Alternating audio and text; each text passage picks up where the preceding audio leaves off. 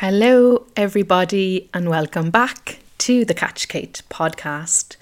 This week we are on episode number seven of season three, and we've been venturing a, bit around Europe and a bit in Ireland. And um, this week I'm going to take you to the lovely Italia. Um, I went to Italy um, a couple of years back and I visited some lovely cities and places with the most amazing food. Um, art, art was such a big thing there, and yeah, just the lifestyle in general. So, um, I'll take you a bit around there to the cities of Rome, Florence, and the famous Venice. Beautiful. And I also want to, I actually want to um, share with you a little bit of the book again that I have. If you've heard it on the podcast before, I shared it once. Um, the Secret, no, sorry, I, I'm after mixing up the book. It's called The Hidden Life of Trees What They Feel, How They Communicate, Discoveries from a Secret World. And as this podcast is very centered upon nature, I love sharing the little secrets that are all around us that we forget to notice and become aware of. So, I suppose knowing and educating ourselves about the natural world allows us to see deeper into what's going on and how we are interdependent. Um, yeah, so there's a chapter on hibernation, which is really cool. And because we're in winter in the Northern Hemisphere, I think it'd be lovely to look a bit at that and I suppose just understanding ourselves compared to nature because we function in a, um, a very masculine world of production, of constant go, of constant doing, and that's not what our bodies are designed for. Um, and even more particularly, the feminine body, which runs on a cycle, um, a female cycle is, you know, 28 days, there less, and a male is 24 hours. So we run on the male cycle in our world, which is not, it's not designed for us, you know. So I think looking at nature again, looking at this book in particular, hibernation in particular, like we're in the winter season. What should we be doing right now? Are we meant to be in mass production? Are we meant to be all go? Or are we meant to attune to our body and what our body is actually cyclically doing. And I suppose for me, being around the bees, growing, all of that, and living around trees, um, it's just amazing to witness because you see the falling back, the peeling back, the slowing down, the decay. Um, and that's so important for us to do during winter. Absolutely necessary. Um, so if you're in a state of um, go, go, go, doing, pull it back, just pull it back that's not what you're designed to do. And it's all so important because when spring comes, that's when you're meant to leap forward again after a good long rest, a good long dormant winter. Not totally dormant, but you know, don't go to sleep for like five months. But um, yeah, so that's something I want to look at as well. Um, the hidden life of trees, and I hope you'll like that. And let me know if you've read it. I'd love to hear from you, and I love getting feedback. Um, so yeah, so let's head to Italy today and explore a bit. And I also want to say thank you to the patrons before I start, um, who contribute um, monthly payments to the to the podcast, um, which is fantastic and so appreciated. Um, and all of your contributions are going towards my bee bee um, my honeybee conservation work. So you will be rest assured that it's going in a good place. Um, and yeah, it's amazing to, you know, when we think about subscriptions to things, and I always think about this because when I started up the podcast, I was like, how is this even going to work? And, you know, you look at things like um, Sky TV, Netflix, and you pay whatever, I don't know, five, ten euros a month, and um, you get access to all of that. But where does that money go? Are you feeding? Are you feeding something positive, you know, because a lot of the time our money is going somewhere uh, not good, you know, unless you're choosing companies and peoples and small businesses that are actually putting it into something worthwhile for ourselves and our planet. So um, I just wanted to point that out um, because I myself have pulled back from putting money into certain things because I don't feel that it's not going to a good place. Um, but yeah, I just wanted to let you know that um, I do share my work with the bees online, and that that is where all of my money contributions ha- have gone to and are going to. And I'm so excited for next year for more expansion for my bees. And um, yeah, and it's amazing because like one beehive is like 200 euros. So it's a lot, like, you know, it's a lot of money. Um, so I was able to use some of the contributions to get them, which is great. So that's a big thank you from me. So, guys, thank you to the patrons. If you can support, please hop onto Patreon and support and help me to keep this podcast going. If you've enjoyed it so far this year, yeah, I would love to. Um, I would love to receive your support and keep me going. Thank you, guys. Okay, so let's head for Italia. Okay, so where did I go first in Italy? Um, flew into the capital city of Rome, and um, at the time, like I could barely get accommodation. I went there with um, two friends, um, and yeah, it was incredibly difficult. I remember flying there, and we had no accommodation and we were trying couch surfing, we were trying everything, but there was like this massive event going on in the Vatican. Um, to be honest, I can't actually remember what it was, but I just remember being at the airport seeing hundreds of priests and nuns and all sorts. And it was just some massive event, some holy event. And I probably should remember it, but I don't. Um, so we were there at a time where there was just I don't even know, millions of people, I'd say. So big crowds, uh, big crowds. And at the time, I was actually living in France. So we flew, yeah, we flew from France at the time. Um, but it was crazy. Um, really crazy time, lots of people. But eventually we got an Airbnb and it was like an apartment up, like, I don't know, 10 stories of a massive building. And it was just really funny. We had like it was really dark in there. Like there was all these massive like wardrobes by the door. We couldn't even get in the door. Then the toilet was like really cramped and tiny, and we had to like squeeze in the door. I remember the fridge was like full of stuff, and there was other sorts of things in the house that I was like, this is not appropriate. Um, but yeah, it was difficult to sleep there. But um, it, it was fine. Like, you know, I did the job and we were lucky we actually got something, you know. So I suppose we spent our days wandering, eating, getting I remember getting the coffee and the pastry and they used to drink the coffee like standing up on the street and I used to be like, Oh my god, it's so Italian. It was just lovely and yeah, we used to go out and have pizza and um, different things like that. Um, but yeah, so we did go to the Colosseum a day. Everybody knows the Colosseum.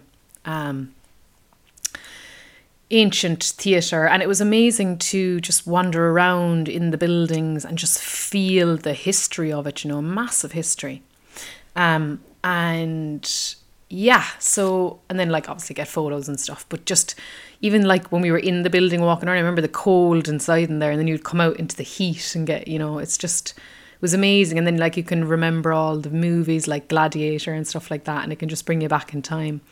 But yeah, the time when I went as well, it was so hot. Then in another moment, we went out to the Vatican, which was jammed. It was jammed. Um, and the queues were just incredible. And we had queued up for the Sistine Chapel. I never queued so long in my life, I'd say. Maybe first, yeah, maybe for Maybe for the Eiffel Tower though. but um, you do that for things like that, don't you? So I queued up for the Sistine Chapel, and of course we all know like how beautiful it is, and you can look online the photos and. Yeah, it was worth the wait, definitely. And, and Michelangelo painted this massive artwork like on the ceiling, beautiful. It took four years to do it, which is like crazy, but you know, art takes time. Um, and yeah, it was definitely worth it. But I was completely like drained after like queuing all day in the heat, millions of people, and then obviously there was these ceremonies going on as well in the Vatican. So it was just massive, like, and, and I'd I'd be definitely more introverted. So that kind of stuff would just knock me out for a bit, you know. Um, not a city girl, nope. Um, but yeah, definitely worth it to visit it though. Absolutely beautiful, and, and the design and the, the intricate detail and all of it was amazing. I remember as well. I don't think we were allowed to take photos, if I remember. Yeah, yeah, you weren't um, protected and everything. Then another place we visited was the Trevi Fountain, which is yeah. There's there's so many fountains in Rome, and you can drink from them. And there's like there's so many like uh, there's like hundreds and hundreds of them.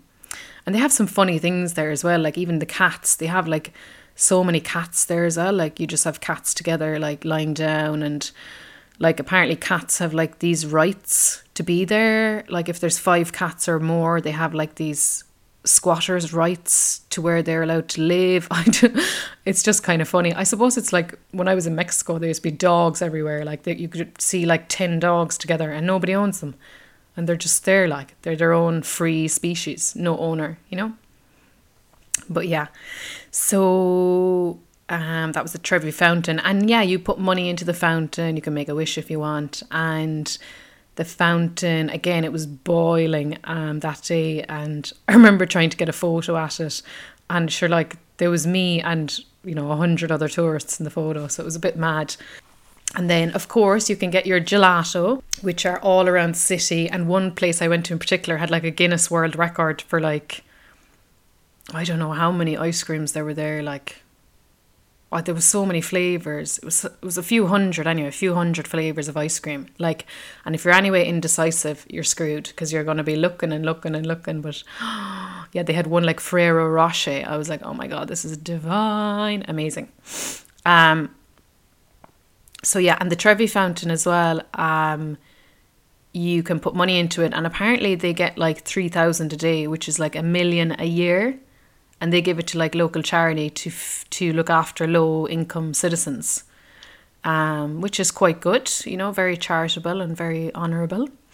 Um, but like, imagine if we could do that for like all the low income countries where there's starvation and do you know if we could all just put in a little bit each of us like like everybody can spare a euro you know anyways um yeah the world i think would be a much better place if if we were able to share more and not have like you know because most of the wealth is centered among a few countries you know and it's just amazing when you see the planet and visit all these places you're like whoa the poverty um so yeah so if you're living in ireland you're very lucky very, very, very lucky. Um, and I suppose for me, traveling around to third world countries, um, it shook me like the poverty and them having nothing, and it really brought me back to my necessary and um, I suppose what's necessary in life. Like, you know, what do we actually need? And what we actually need is acceptance, love, and and you know close ones and community and all of this we don't need all the other stupid stuff we think we need uh, we don't need any of that that's actually just like short term like fixes on our actually our inadequacies you know that we've learned to acquire so i suppose when we can like uh, reveal all of that and and kind of decode um the programming that we were given that we're not enough and we have to keep buying. Um, we actually end up realizing that wow, like I actually don't need any of this. You know, what I really need is like friends and family and loved ones and, and all of that community. You know, that's what it is at the basis. And that's what I learned from traveling the world that like I would just meet these communities and they were so happy and they had nothing like nothing like tribes and like I had the most joyful moments with them and just sharing, caring. They had so much love in their heart, and they had nothing like, you know. Some pe- a lot of people no shoes, and if they did, maybe like one pair. You know, there was none of this watches or timing things or appointments or you know they live differently, but they live from their heart. You know, which is which is hard to come back to if you live in a very egocentric society. So yeah, so again, I suppose that's why I say nature is so important because nature reveals who we are. And at the basis, we're actually very pure and raw. And like if we follow our cycles, we, we don't we don't need any of the other stuff, you know. And I think as well, once we stop feeding the corporations that benefit from all of this and are in power, like, and take our power back, you know, then we can really thrive as a planet. But, anyways, um, back to the uh, Trevi Fountain. Yes, it's absolutely fantastic that they gave the money to low income citizens, and I think we can really learn from that. Um, the other place I visited were the Spanish Steps. Um, absolutely lovely. Again, roasting hot. Get your gelato. Sit up on the steps. It's just these massive, like wide, wide steps, and just hordes of people just gather there and they sit down and enjoy drinks or music. And there's a church there, and yeah, it's just a really pretty place as well. Um, I suppose the next place I visited in in Italy was Florence. So I actually trained it around Italy took a train from Rome up to Florence. And Florence is in the Tuscany region. Absolutely beautiful, beautiful um, city. I actually thought it was just so it was so aesthetically pleasing to the eye like everywhere you look everywhere you walk just beautiful churches bridges little tiny stores music, um, plazas, and then the art museums there, like incredible art, like Renaissance art, um, and the architecture, just unbelievable. But again, I remember it was such a busy time when I went. Like we were queued up for one of the biggest like museums with the most, you know, uh, renowned artwork, and we were queuing again. Like it was incredible. The queues were quite a, a bit of a nuisance, but you know they were worth it. But the cla- the art there is world class, so you know you're kind of you're do you're doing it for that. Um, then again, and the whole city itself is actually a UNESCO site. Um, so it's amazing, absolutely amazing. Um, and then like you have the a river that flows through the River Arno, and you've loads of bridges. So you can go across the bridges, and you can go into all these kind of. I remember we went into like a couple of jewelers, and they were really nice. Um, yeah. Um, but the bridges are just super like it's really romantic there like so if you're in a, if you're a couple or something like that it's really cute uh, very romantic um and yes actually did a hike there as well there's actually um uh it's what is it called it's like a I'm trying to remember the name but it's there's like a hike up the east side of the river and it's kind of named like Piazza Michelangelo or something like this. Anyway, it's to do with Michelangelo. And um, it's, yeah, it's basically this hike up a hill and you can get a perfect view over the city itself, all the architecture, cathedral, museums, bridges, river, like so gorgeous. And you can watch the sun go down or the sun come up and um, just so pretty. And you get all these colours of pinks and yellows and reds and yeah, so it's very pretty. And I actually stayed in Airbnb there as well with my friends and yeah, it was really cute. And we actually went to a, oh, I remember we went to some kind of a disco there. That was quite funny. And yeah, um, I suppose because when I lived in France, the town I lived in was full of like older generation people. And I mean like maybe like 60 plus, 70 plus, like very, like a lot older than me at the time. Like I was 20 something. Um, and yeah, just that like we got there and there was like some disco and we went out and we had drinks and we were dancing and I was like, oh my god, like I haven't gone to like I don't even know was it a nightclub? I don't know what it was, but it was so much fun. But like sure the next morning, oh we were just like, oh my god, what's going on? And then you're trying to just eat pizza and get over it, get over the hangover, you know. Um, but yeah, it was fun as well like you know to to go to a nightclub in in Florence and listen to all the tunes. Um yeah so the last place I went to in Italy was Venice. And Venice obviously is world famous as well. Um and yeah very romantic like so romantic it was so funny because I was there with my two friends and we were just kind of like Right. Or no, was it one of my friends, I think. Maybe it was maybe it was just two of us at this stage, I'm trying to remember. But like we took a train over from Florence again and it was just so romantic. So if you're if you're heartbroken, don't go there because it was like it was like every single person we saw was a couple, a newlywed, uh, fiancés, I don't know what you'd call them. Um, so we were kind of the we felt a bit like what's going on here because we were in the gondolas, we were in the boats, and we were like the two of us were just watching all the lovely, you know, romantic couples. So it was kind of funny. Um, but we got on with it. Uh, I think we were just a bit surprised at the start. Um, um, but sure, why not celebrate love in the most romantic place in the world? Um, but yeah, loads again, low, built on canals. Absolute, like I actually thought, like, cause I'd been to so many countries, I was like, this place is super unique. Um, and it's like thousands, or sorry, not thousands, hundreds of small islands. Um, and it's just when I came out, when I came back from there, I was like, wow, I haven't been to anywhere like that before, ever. And when you witness something like that, you're like, whoa, like it really impacts you because you can go to most European cities and you'll find similarities, but Venice is like completely different. It's so different how everything is built um, and structured, and it's incredible. Um, so the gondolas themselves, like they're they're actually really expensive. Um, so you have to be willing to have money to be going around there. And I remember one guy saying like they earn like 150k a year. Like they earn so much money, you know, for driving the boats. Um, and it's just incredibly unique to be inside in your house looking out and you're like on water. It just it actually kind of blew my mind. I still don't really understand it. I'm like, how are we is this just on water and then the water like you'd be having dinner at the restaurant and if the water comes up you're kind of going into the water and it's like what am i floating um, so really unique definitely definitely worth a visit because it's just so different to anywhere else and if you've traveled a lot extensively it's so nice to visit somewhere so different um, again loads of gelato gelaterias amazing and um, yeah be ready to eat ice cream every day um, or gelato or whatever you want. But um, the seafood as well there was amazing.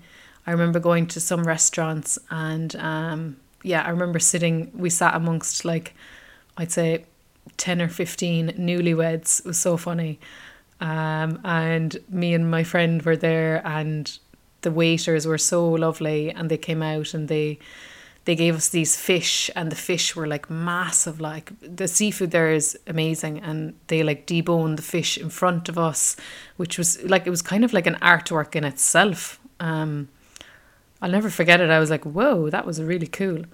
Um and then I suppose another thing to mention while I was there was the um Murano glass um, we actually kind of fell in love with this glass.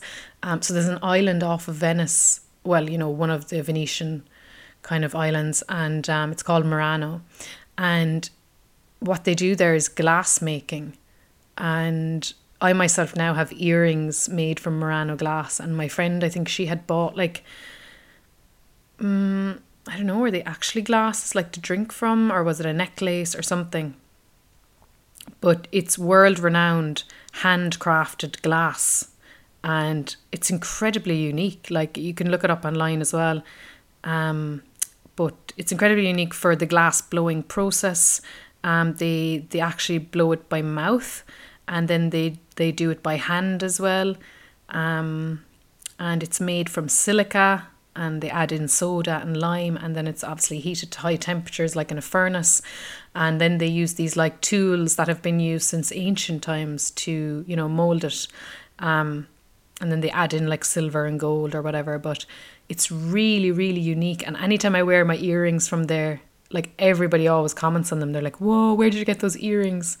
Um absolutely gorgeous. It's well known for its colors textures techniques um and very very unique um so yeah if you do go there i didn't take a trip to murano you can actually take a boat out there and visit the Murano Island. You can go to the museum. You can buy the glass. You can buy the glass in the jewelers there as well. Um, and it's really beautiful and a real keepsake. Anytime I put them on, I always I cherish them. You know. Um, I did have another pair which oh, they kind of got lost, but yeah, I love the ones that I have. A big glass, and they're kind of like I don't even know what color they are. Like sometimes they look a bit greeny, sometimes they look like bluey. I'm like, are they turquoise? But they're amazing. I love them so much. Um, yeah, and again, Venice. Venice was like very packed as well. Um, but again, loads to visit museums, churches, and just wandering down the streets and like seeing water everywhere water, water, water. And you're just like, whoa, am I on a floating island? Um, so, yeah, definitely worth a visit and super cool place. So, guys, that was Italia. Um, hope you enjoyed. Um, Rome, Florence, Venice can easily be done on a trip there. Um, can easily be done even you know, a couple of weeks, um, even faster if like you know what you want to do. Um, but just in case you do have like minimal annual leave, like it's definitely doable. Beautiful country, and taking the trains allows you to really see the countryside and life that Italy has to offer. Um, and always get into a gondola. Don't don't forget to do that. So basically, I wanted to share with you the book um, The Hidden Life of Trees. So there's one chapter on hibernation, and I just wanted to give you a bit of um, an extract from it. And um, yeah, I hope you'll enjoy. So, 136. It's late summer, and the forest is in a strange mood. The trees have exchanged the lush green in their crowns for a washed out version verging on yellow. It seems as though they are getting increasingly tired. Exhaustion is setting in, and the trees are waiting for the stressful season to end. They feel just like we do after a busy day at work, ready for a well earned rest. Grizzly bears hibernate, and so do dormice. But trees, do they experience anything that could be compared to our nightly timeouts? The grizzly bear is a good candidate for comparison because it follows a similar strategy to trees. In summer and early fall, it eats to lay down a thick layer of fat it can live off all winter. And this is exactly what our trees do as well. Of course, they don't feed on blueberries or salmon, but they fuel themselves with energy from the sun, which they use to make sugar and other compounds they can hold in reserve. And they store these under their skin just like a bear, because they can't get any fatter. Only their bones, that is to say, their wood, can grow. The best they can do is fill their tissues with food, and whereas bears can go on eating everything they can find, at some point the trees get full. You can see this very well, especially if you look at wild cherries, bird cherries, and wild service trees anytime after August. Even though there are many beautiful sunny days they could make use of before October, they begin to turn red. And what that means is that they're shutting up shop for the year. The storage spaces under their bark and in their roots are full. If they made more sugar, there would be nowhere to stash it. While the bears happily go on eating, for these trees, the Sandman is already knocking on the door. Most other tree species seem to have larger storage areas and they continued to photosynthesize hungrily and without taking a break right until the first hard frosts. They then too must stop and shut down all activity. One reason for this is water. It must be liquid for the tree to work with it. If a tree's blood freezes, not only does nothing work, but things can go badly wrong. If wood is too wet when it freezes, it, it can burst like a frozen water pipe. This is the reason most species begin to gradually reduce the moisture content in their wood, and this means cutting back on activity as early as July. But trees can't switch to winter mode yet, for two main reasons. First, unless they are members of the cherry family, they use the last warm days of late summer to store energy. And second, most species still need to fetch energy reserves from the leaves and get them back into their trunk and roots. Above all, they need to break down their green colouring, chlorophyll, into its component parts so that the following spring they can send large quantities of it back out to the new leaves. As this pigment is pumped out of the leaves, the yellow and brown colours that were there all along predominate.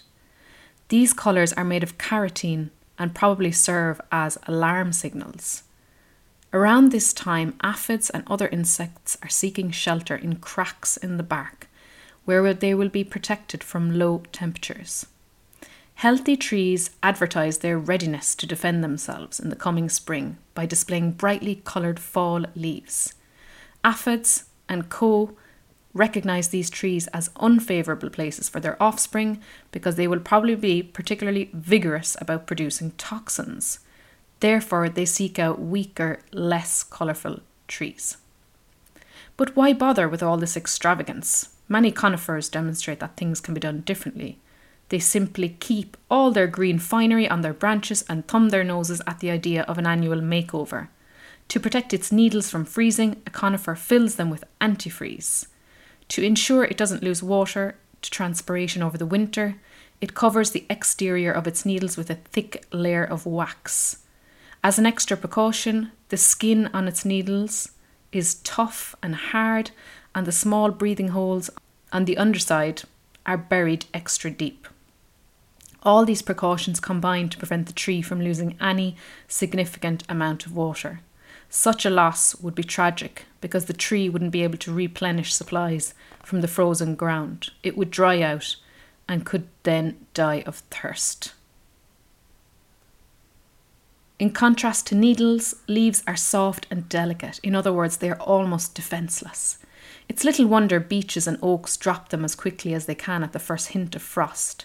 But why didn't these trees simply develop thicker skins and antifreeze over the course of their evolution?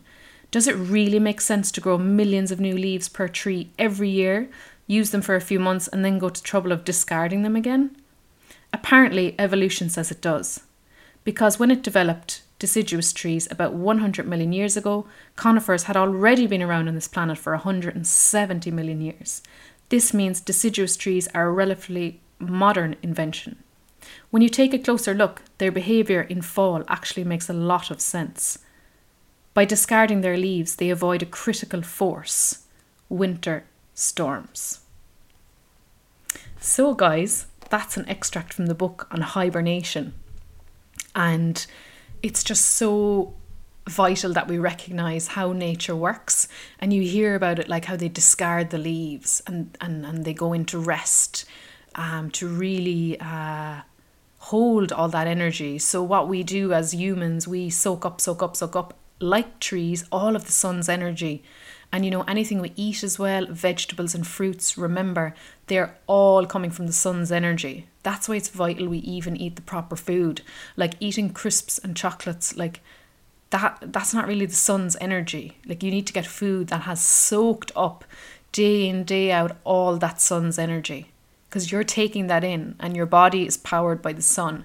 So that's where energy and life force comes from and that's how you feel alive when you're taking in the sun's energy and you know it's just it's just becoming aware of what makes us feel alive because a lot of us feel very dull and low in energy um and yeah like going into the woods breathing in all of the trees components all of their um yeah the the I suppose we can't actually see it, but the trees give off certain um, waves of uh, like uh, energy waves, and we breathe that in, and it's all happening at a microscopic level that we can't even see. You know, like all this energy exchange, oxygen, carbon, nitrogen. You know, like it's all happening, but we can't see it. You know, and that's essentially what your body is being made of. Um, carbon and all of it. And yeah, just eating fruit and veg um, taking in the sun's energy as always, the sun's light, and and it's so important in winter that we get out and we get in that light, especially at dawn and dusk, taking in, taking out, and just getting that light. Because if you're not, you're not going to feel powered. You're going to feel like slow and rest, you know, unrested and stuff. Um, so yeah, that's just a bit about that.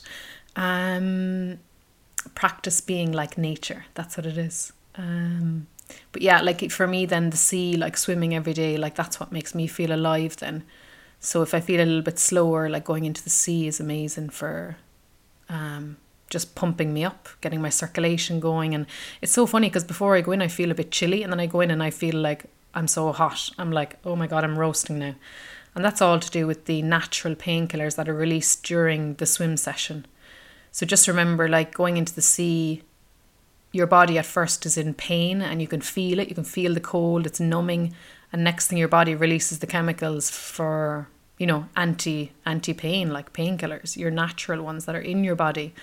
Um, and if we could only recognize that we actually have them in us, like they're not fabricate, you know, people fabricate them in factories to take, but you actually have them in you. Your body has that innate capacity to heal and prevent pain and, and numb pain. Um, but yeah, something interesting. Um, another thing I actually wanted to end on was to say thank you for all the purchase of my book. I've been sending the book to Chile, up like different places in Ireland and Australia. Um, it's been so lovely. And I also had to restock in Ballymaloe. So thank you everybody who purchased in Ballymaloe. Um, and if you are looking for a book or a gift for Christmas, um, pop me a message or you can buy off my website. Um, it's been great to actually write messages for people. Um, a lot of young people actually have had requests for young girls who are like seven or even 15 or older, 20 odd, and just like writing inspirational messages in the book and um, yeah, just being able to inspire. Um, it's a wonderful thing, and I'm really grateful that I can have an impact. So, if you're looking for a gift for a loved one, um, pop me a message, and I would be more than happy to personalize the book for you and and write that message. Um, and you never know how could it change your life or what piece of information you might pick up. And you know, it's important that we share our light and we share our stories because we need inspiration in the world. Um, there's a lot of nonsense going on, so um, we need to hear good stories and positive stories of impact. And yeah, I just want to say thank you for coming on the podcast and listening to it. And um, I actually had another review this week off a girl, Fiona, an old friend I met in France, and she only just started listening to the podcast. And she told me she was on El Salvador and she just couldn't believe the stories. And she was like, I feel like I'm catching up with you on the podcast, you know, and she just said she's been sharing it now with all her friends who are into the environment as well and travel and just the message I'm trying to put out of nature like this is us. And if we don't act now like we're actually unfortunately creating our own suicide. And that is the harsh reality we must face. And that's what pushes me to act every single day. Um, I'm going to do the best I can uh, while I'm here and have an impact um, so I hope you can too. And um, even if you don't feel like you are, like even educating yourself with me here on the podcast, like you are. So just trust in that. Um, so thanks again to the patrons. Uh, I'll finish up now um, for finishing, for contributing to the podcast. If you can, I would love to receive your support and just help me um, financially to keep going, especially over the Christmas season. Um, while things dwindle down a bit. And um, yeah, and if you don't want to do a monthly a monthly subscription, you can contribute a once off, like a like a once off kind of monetary contribution, and um, that would be great. Because if you have got something from this this year, um, yeah, it would be great to get a thank you for that. Um, and keep me going because it gives me great encouragement when I when I do receive that um, and yeah, so guys, I'm wishing you a lovely day, a beautiful weekend. Write down all your Venice tips. Um, keep note that your nature, you're meant to be in hibernation, but still move your body. Still move your body, of course. But just know that you're in a, you know, kind of a decay rebirth process and it's all natural. And you're natural. Um, yeah. So, guys, have a wonderful weekend. Ciao.